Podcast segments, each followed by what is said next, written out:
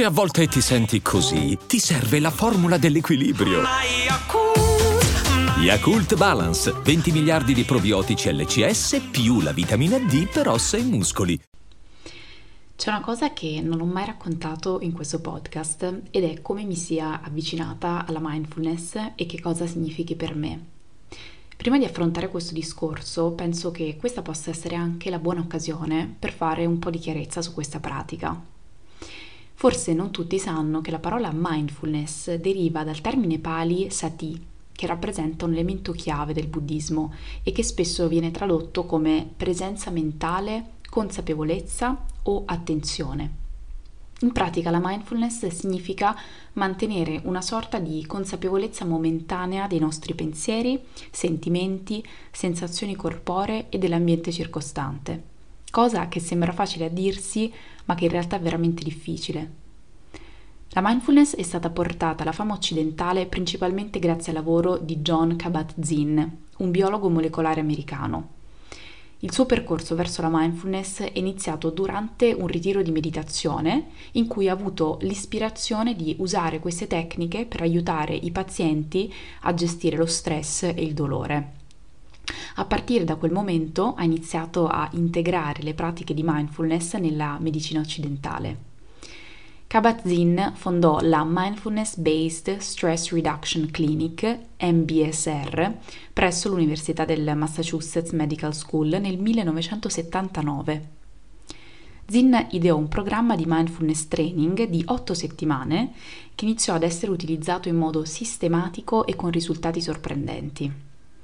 Da allora il metodo mindfulness ebbe una diffusione capillare a livello internazionale e viene utilizzato sia nel trattamento di disturbi di tipo medico, oncologia, dolore cronico, psoriasi, sia nel trattamento di diverse problematiche psichiche, tra cui l'ansia, depressione, disturbo borderline di personalità, dolore cronico, disturbi psicosomatici, disturbi ossessivo-compulsivi e anche abuso di sostanze. Vi racconto di un studio interessantissimo del 2000 pubblicato nel Journal of Behavioral Medicine questo studio ha coinvolto 136 partecipanti con sintomi di stress. I partecipanti sono stati casualmente assegnati ad un programma di MBSR o a un controllo di attesa. Il programma MBSR comprendeva incontri settimanali di due ore e mezza per otto settimane, durante i quali i partecipanti imparavano e praticavano tecniche di mindfulness come la meditazione seduta, lo yoga e la scansione corporea, body scan. Inoltre erano incoraggiati a praticare queste tecniche a casa per 45 minuti al giorno. Alla fine dello studio i partecipanti del gruppo MBSR hanno mostrato miglioramenti del benessere fisico ed emotivo, effetti che sono rimasti significativi anche durante il follow-up di tre mesi. Questo è 360, un podcast dedicato al benessere a 360 gradi a cura di Virginia Gambardella. Iniziamo. La mindfulness non riguarda l'eliminazione dei pensieri, ma piuttosto l'osservazione di essi senza giudizio. Si tratta quindi di riconoscere i pensieri come semplici eventi mentali che passano e non come riflessi assoluti della realtà. Questa distinzione può aiutarci a rispondere ai nostri pensieri e sentimenti in modo più calmo e razionale, invece di reagire automaticamente o in modo sproporzionato. La pratica della mindfulness è, in un certo senso, l'antidoto perfetto alla frenesia della vita moderna. Nella nostra società sempre connessa siamo costantemente sommersi da informazioni, distrazioni e pressioni. La mindfulness ci offre un modo per disconnetterci da questo rumore e ricollegarci con noi stessi e con il momento presente. Io ho iniziato ad avvicinarmi alla mindfulness proprio spinta da questa esigenza, o meglio, da un'esigenza simile. Avevo smesso di godermi la vita. Era come se non ci fossi, come se tutto quello che facessi mi passasse davanti come un treno ad alta velocità. Pure quando facevo cose belle, tipo viaggiare, era raro che fossi presente a me stessa. Ero altrove. Il mio corpo era lì, ma la mia mente no. Il più delle volte era proiettata verso cose che ancora non erano successe. Anticipava, prevedeva, cercava di vivere un'anteprima di quello che sarebbe stato il futuro. Mi preoccupavo per cose che poi magari nemmeno succedevano e mi facevo venire il sangue amaro. E quando non ero lì dove ancora tutto doveva succedere, ero dove tutto era già successo. Rimuginavo sul passato e riflettevo su cose che non potevo cambiare. Cioè, l'unico posto dove non ero era quello che contava davvero e che richiedeva più di ogni altra cosa la mia presenza. Ho iniziato a notare che ero sfuggente, assente, anche quando parlavo e interagivo con le persone, soprattutto quelle a cui volevo bene. E ho deciso così che sarei voluta diventare una persona che c'è, per se stessa prima di tutto e poi anche per gli altri. Ho iniziato a fare un po' di ricerca e ho trovato alcuni contenuti online sulla mindfulness.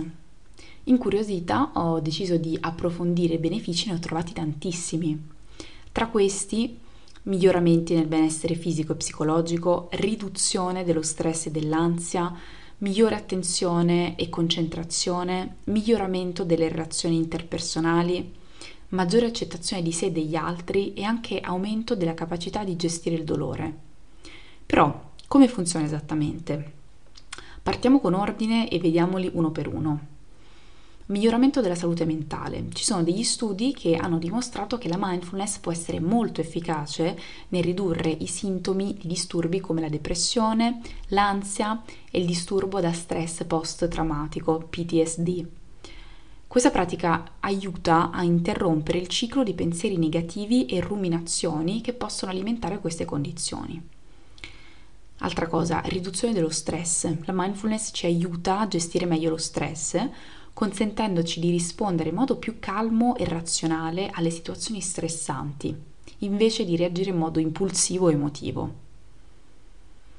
Miglioramento delle relazioni interpersonali. La mindfulness ci aiuta a migliorare le nostre relazioni, aiutandoci ad essere più presenti, più attenti e anche più compassionevoli con gli altri.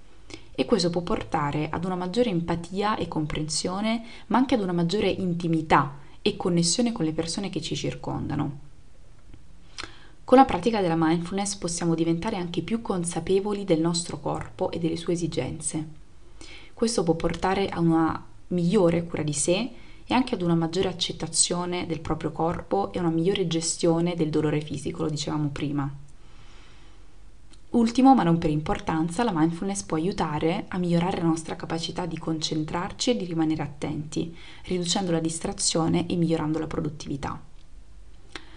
A questo punto eh, probabilmente molti si staranno chiedendo come si faccia a praticare questa mindfulness, com'è che si approccia la mindfulness, come ci si dedica. La mindfulness può essere praticata in molti modi, però ci sono alcune tecniche chiave che possono essere molto utili per iniziare. In primo luogo c'è la meditazione, che penso forse sia la pratica più conosciuta. La meditazione mindfulness coinvolge sedersi silenziosamente, con gli occhi possibilmente chiusi, concentrando l'attenzione sulla respirazione o su un altro oggetto di attenzione, come il corpo, come le emozioni, come i pensieri. Quando la mente divaga, prende una tangente, come inevitabilmente farà, questo ve lo dico, ve lo assicuro, l'obiettivo è semplicemente notare senza giudizio e gentilmente riportare l'attenzione indietro. Questo è un esercizio continuo di consapevolezza, è un rendersi conto di come funziona la nostra mente, scoprire i nostri pensieri, evitare di giudicarci per questo e riportare l'attenzione a dove siamo e cosa facciamo. In realtà però la meditazione non è l'unica espressione della mindfulness. Per me la meditazione è un sottoinsieme della mindfulness. Infatti la mindfulness può essere integrata nelle attività quotidiane come banalmente mangiare, camminare, fare le pulizie. L'obiettivo è quello di essere pienamente presenti in quello che stiamo facendo. Ora, quante volte ci è capitato di fare una cosa in automatico senza essere lì per davvero di lasciare che il corpo esegua in modo quasi meccanico delle cose senza che la mente sia lì presente. A me veramente capita spesso e lo noto perché quelle cose poi finisco per farle male o non mi ricordo nemmeno di averle fatte.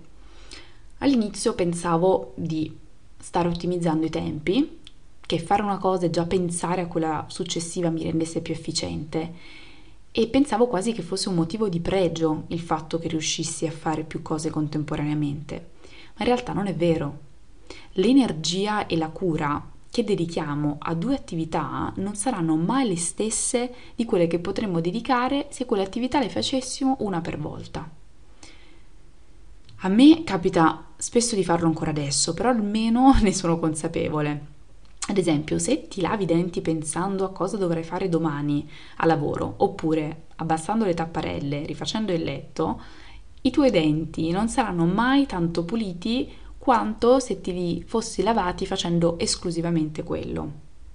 Io non dico che è facile, almeno per me, che tendo sempre a puntare ad un modello di efficienza e performatività che ormai mi sto rendendo conto non solo essere molto inefficiente per inciso, ma anche poco sostenibile e salutare. Quindi non è facile, però funziona. Potrebbe sembrare anche una sfida integrare la pratica della mindfulness nella routine quotidiana, però ci sono tantissime attività quotidiane che possono essere trasformate in un'opportunità di pratica. Ad esempio, si può praticare la mindfulness durante il pasto. Invece di mangiare di fretta o mentre si fa qualcos'altro, provate a mangiare con consapevolezza.